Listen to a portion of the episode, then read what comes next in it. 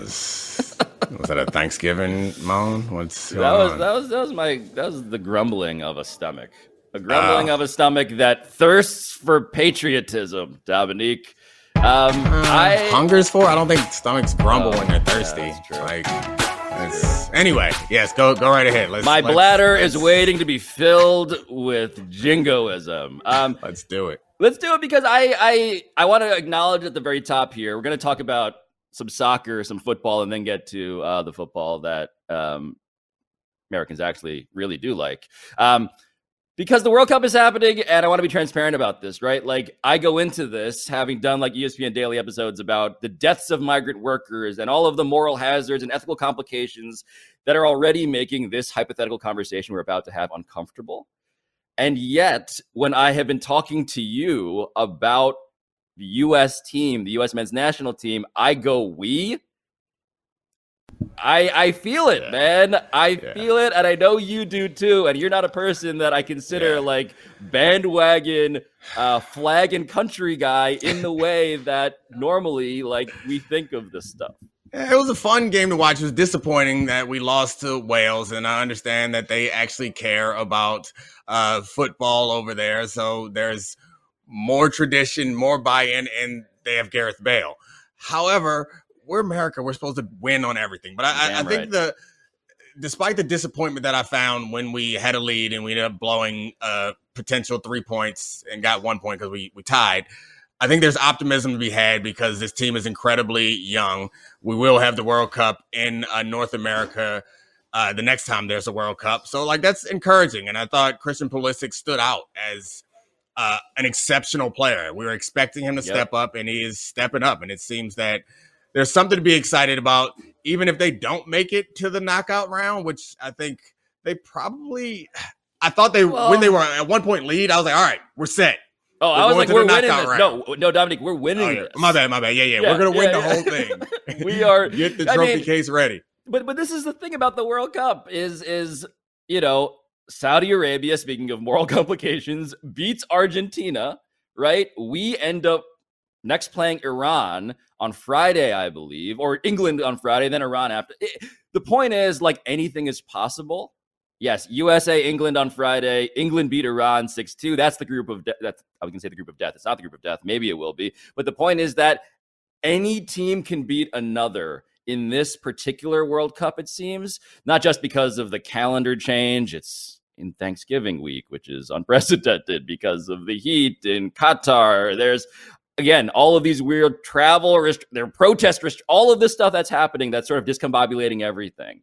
It feels like this is weirdly an opportunity to get almost irresponsibly hyped about a team, us, us, we that just yeah drew Wales yeah, there's nothing more exciting than getting irresponsibly hype. Like there's there's nothing more American than getting irresponsibly hype about anything. Yes. So yes, let's get irresponsibly hype, but also let's not give up a penalty when we could like have a chance. Like that that was frustrating. Like have me was... frustrated and yelling at the screen at people whose names I don't know.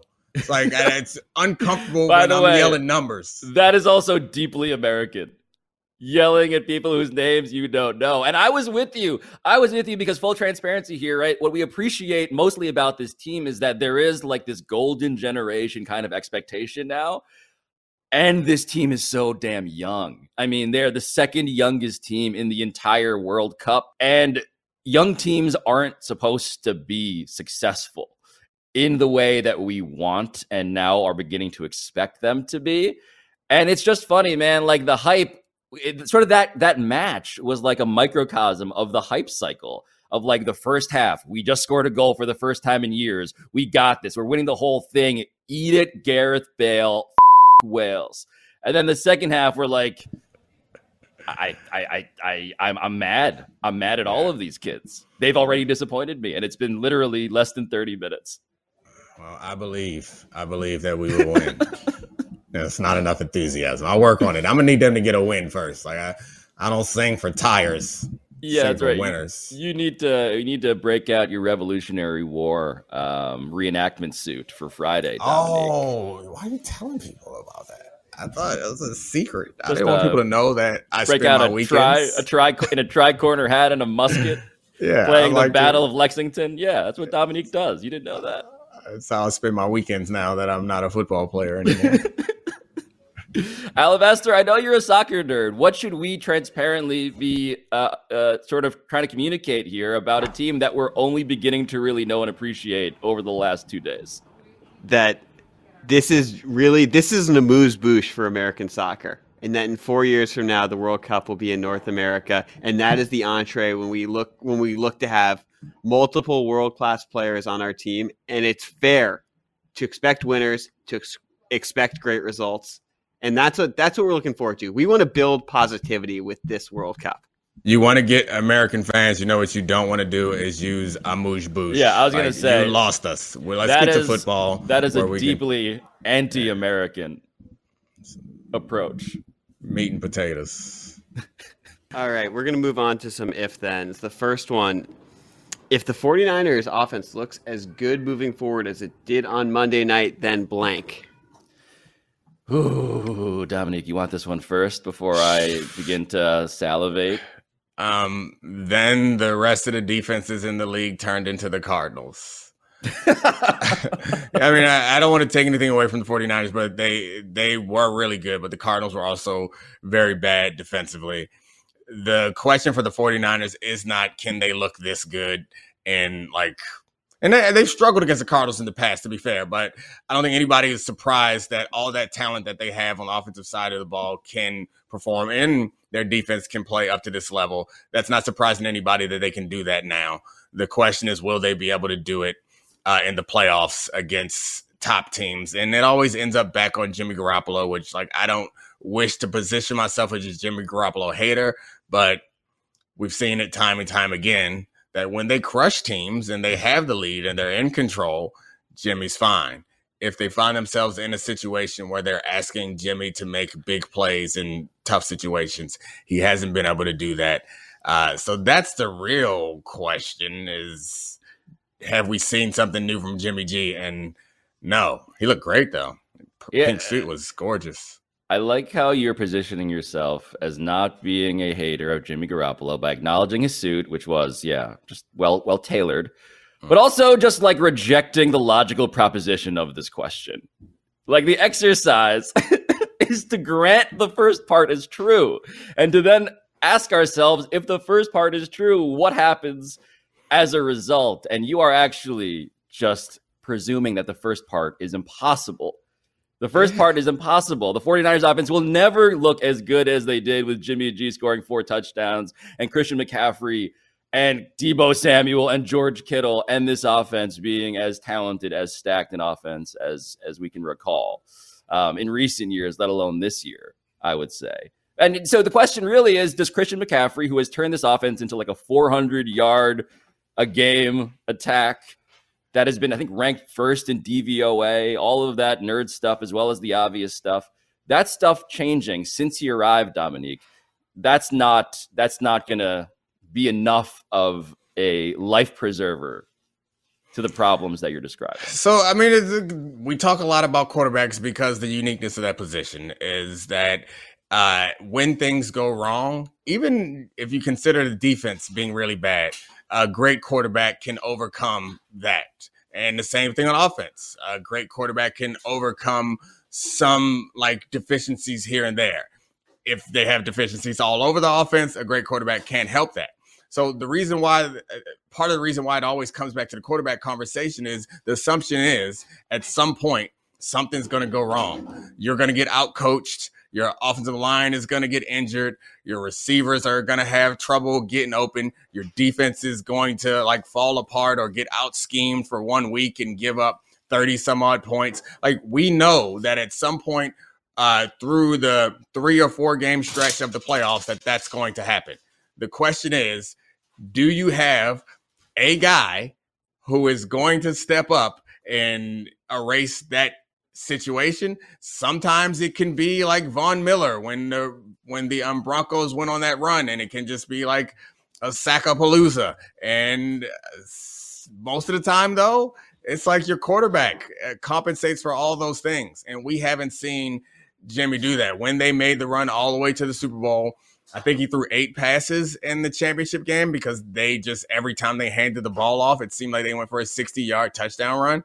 Uh, yep. When they actually got to the Super Bowl, Jimmy threw an interception with his eyes closed across his body. Last year, he struggled to put away games. They still managed to win despite the fact that he missed open receivers on a couple occasions in the um, Dallas game. And then I, I, don't forgot how many points they scored, but it was like maybe 10 or something in the Green Bay game. Yeah, I'm getting won. the picture here. Yeah, yeah, and he threw an interception in the red zone.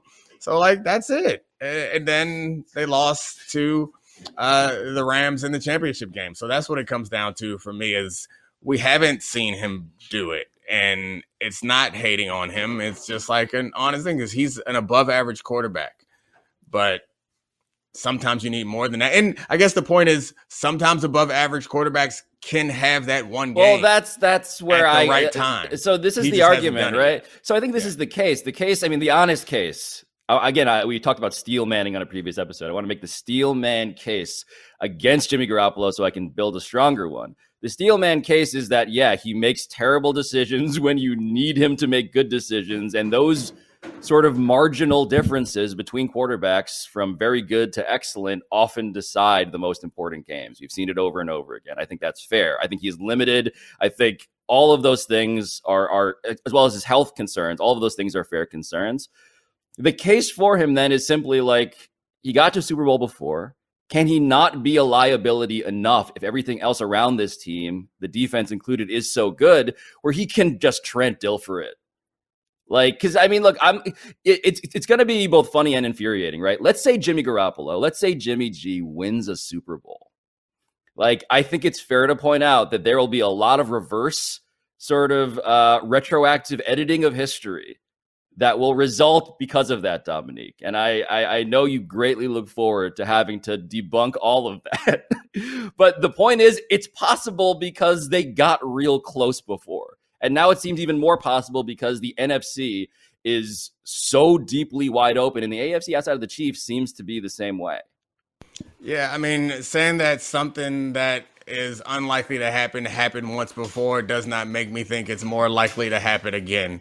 Uh, I'm not exactly sure how probability works, but I feel like that does not make it probable. And uh, thinking that Jimmy G, I, I think also part of this is understanding that what Jimmy G does, having Jimmy G at quarterback does to um, Kyle Shanahan in that offense is you are not going, you'll be less likely to get into those kind of great situations where you won't need him at the end because the way he calls the game. And if you notice, there are very few risky passes that he took right. in that game. It's like they they aren't looking to put people away. Sometimes they break big plays and then people get put away. So I think that's also has to take be taken into consideration. So yeah, I I think that coming off of uh like underst- understanding that it is possible is true. Like I'm not saying there's a 0% chance. There's a chance, but it's not as high as the Monday night game would have you believe. A non-zero compliment is what we just got. I'm gonna, I'm filling in, I'm filling in. Then they're gonna win the Super Bowl. I'm gonna take the impossible uh, predicate as as as a given, and I'm gonna say, oh yeah, obviously, obviously. They're just gonna. Yeah, I mean that's. I, I guess I that question. Uh, yeah, the it's the answer is obvious. If they play that well offensively every week, would they score thirty eight points? If they can yeah, score thirty eight points every week, yes, they'll win the Super Bowl. The problem is they won't score 30 points every week. And so they might. I mean, I picked them before the season started to go to the Final Four, and I still think that's a possibility. But at some point, they're going to say, hey, Jim, we need you to leave this game winning drive or something. And he's going to try really hard. And I think it's more likely that he comes up short than he succeeds. Yeah, it's probably worth noting that you picked the 49ers with entirely different quarterback. Yeah, at quarterback to make the final four. Can you imagine I mean, how good they'd be if if they had a quarterback that had the like Justin Fields level ability, which is what we're being told Trey Lance has? Ah, oh, that'd be great. I mean, to be fair, they are in the NFC where there's not a track record of playoff success for the quarterbacks of other good teams in Fair. Dallas, Minnesota, or um, Philadelphia. So I would disagree. Who disagree. knows? I would disagree with you on Dallas, but Well, Philadelphia, Minnesota is fine. Don't believe the hype. Let's move on to that Vikings fraudulent team. And our question is if the Vikings lose to the Patriots on Thanksgiving, then blank. Ooh, like what's the reverse Black Friday? What's the thing where everybody just sells? Everybody sells all of the stock they had in the Minnesota Vikings. I mean, they just got blown off of television. And now they get on a short week the Patriots, who have Domonique apparently like uh maybe the most consistently pressury. Is that the word for when your D line pressures the most, the most pressury like front in the NFL against the guy who just bit, gets sacked more than he's ever been sacked in a single game before. Like it feels like a bad recipe for Kirk Cousins right now. Yeah, it's a bad recipe for Kirk Cousins, but the good recipe is the Dallas offense, or excuse me, the, the Patriots offense is pretty bad also.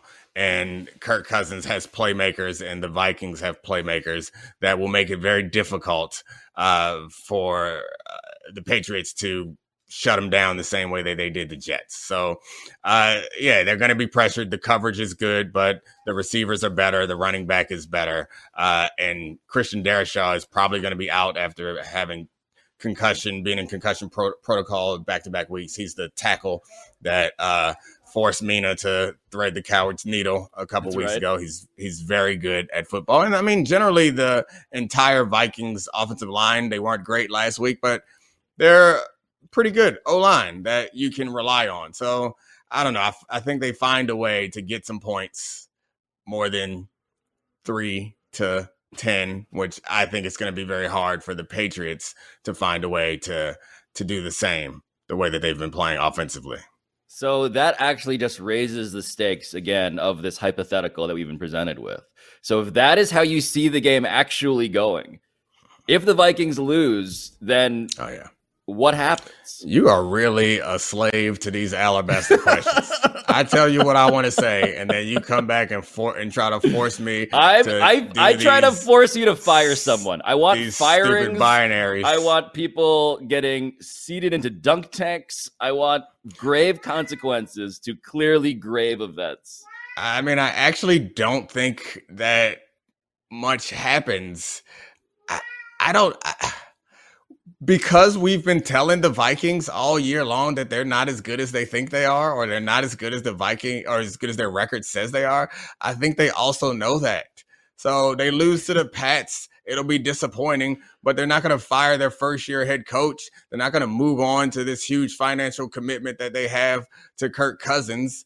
Uh, nothing is actually going to happen. They're going to keep playing football and hope that they fumble into a nice playoff run and that uh, Jefferson can carry them for a couple weeks and Dalvin Cook can carry them for a few more weeks. So, like, they have a chance because NFC is rough, but I, I, I don't believe in them because I'm smart and I watch football. I would like to actually throw some spice onto that take, though, as Lamar. Um, yeah, the podcast audience. This is why I got to watch the video. Um, the, Good job. Lamar, Good job. Lamar, Lamar, the spice that this fake television show needs. I want to add some spice onto this though, because Justin Jefferson, after this game, after the last game, the giant blowout that was humiliating, right? Like he basically goes out and says to the media, like, we need to get better at quick game. We need to get better offensively in terms of what we are play calling. Because when we get pressured and Kirk Cousins is running around, like it, it results in like the most embarrassing loss a team has suffered all year. And I just wonder, like, if the Vikings lose in a similar fashion, where they get pressured and they don't have a quick game, they aren't throwing those quick passes, those slants, or whatever it is that you're supposed to do, Domonique. It just feels like Justin Jefferson finding his voice is a subplot that I I will be monitoring on that. yeah, I, they do not want uh, Stefon Diggs repeat, where Yes. they uh, have to move on from uh, top of the league number one receiver because the offense, we'll just say the offense is not satisfying them. We've seen Justin Jefferson uh, have expressive demonstrations uh, because he was not getting the ball when he was open uh, last season. So it could build to something. So yeah, I mean, it's it's a young coach. It's uh, it's reasonable that he would have some higher consider. Yes, producer interjection, Ooh. please. I, I just saying we should never forget the video that we cannot air and cannot put in, but it's one of the great boom mic pickups of all time when rookie Justin Jefferson, after Kirk Cousins airmailed him in the end zone, yelled, "Bleep, Kurt!" Kurt yes. was the best part. Kurt. yeah. okay, wait, no, we have we have our answer. We have our answer. Uh, and and uh, Lavy should co-sign this. If the Vikings lose to the Patriots on Thanksgiving, then we are simply calling him Kurt Cousins. You like from that? here on They will not be putting chains on him and doing all that foolishness. Ah, man, Is this really Lamar fun. about to pee on your commemorative helmet? Is that That what's was- about to happen? No, I think he's just trying to figure out what his next move is. He's he's confused. He's out there by himself without very much help, much like his namesake. Guys, so we should talk about how about them Cowboys? Because I'm the only real, you know, Dak Prescott uh, supporter of the three of us. So Obviously. I think we should talk about them. If the Cowboys roll the Giants and Vanilla Vic, then blank. Vanilla Vic. Yeah.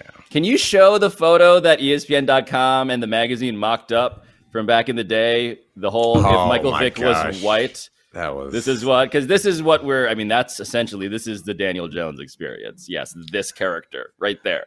Oh, Mm. gosh. All right. If the Cowboys roll the Giants, then then they roll the Giants. I'm sorry. Like I, I Stop this is trying why- to this be. is- please, a little bit of You're, you're- yeah, I mean, I guess this is why this is why I did not answer the previous questions because I feel like sometimes the answer is is anticlimactic because like they should roll the Giants. I'm not I'm not anticipating this to be a close game or there would be some sort of like real definitive uh statement being made about the Cowboys after this. The Giants aren't good. I mean, the Giants have played well. They're mediocre. They're not a real legitimate Super Bowl contender. So it says like it doesn't say much, honestly. If the Cowboys roll the Giants, then this question sucks even harder than we thought. Is what I mean, the only thing that matters said. is if the Giants if the Giants win that game, then we have something to talk about. Yeah, I guess. All right. So if the okay, let's flip it, Alabaster. Let's do some live edits here uh, because I agree with Domonique. Let's do the other way. Yes, thank you. If the Giants roll the Cowboys, yeah, look at this production budget. Uh, then blank. Then what, Domonique? Then what happens then? Uh, then we get off of this Cowboys high that everyone has been on for this week since they blew out the the Vikings, and we start to talk about them as an inconsistent team because I think what happened with the Vikings wasn't a fluke, and they played well against the Packers too, despite the fact that it collapsed at the end of it. Uh, but I think you take into account that they are they can be up and down. I don't. I also don't think that.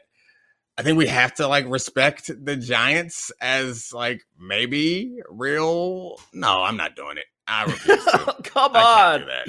I feel like I feel like I feel now. like I feel like Mm-mm. if if the Cowboys beat the Giants as you are expecting quite rationally, then we need to um acknowledge can there be like obviously in boxing or in wrestling you beat somebody you win a belt. I feel like there should be like some physical embodiment of culture that the Cowboys get to remove from the hearts of the Giants because we talked so much about culture and I bought it and I believe it and I'm sure it's true on some defensible level.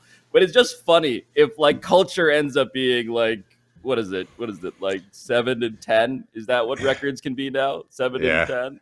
I mean, I think culture matters. I think that culture probably matters more than scheme, honestly, because I think the coaching differential in NFL is small. So, like, the scheme schematic advantages that you can get are fleeting and they're minor, but talent matters more than both. And I think that that is an issue because talent impacts the the heights that your culture can reach. I think culture brings out the best in a player or a team, but it brings out the best in you. It doesn't make you better than you are. And I think the same thing is true of uh, scheme to some degree. I think scheme can bring out the best and it can make you better than who you are, but I think that scheme is limited by uh, the amount of talent that you have. So when you have a really talented So- team, you can have very flexible scheme because you can put the pressure schematically on different people. When you don't, you don't. So what you're saying is that scheme, culture, these things that a coach can imbue, it's essentially like steroids.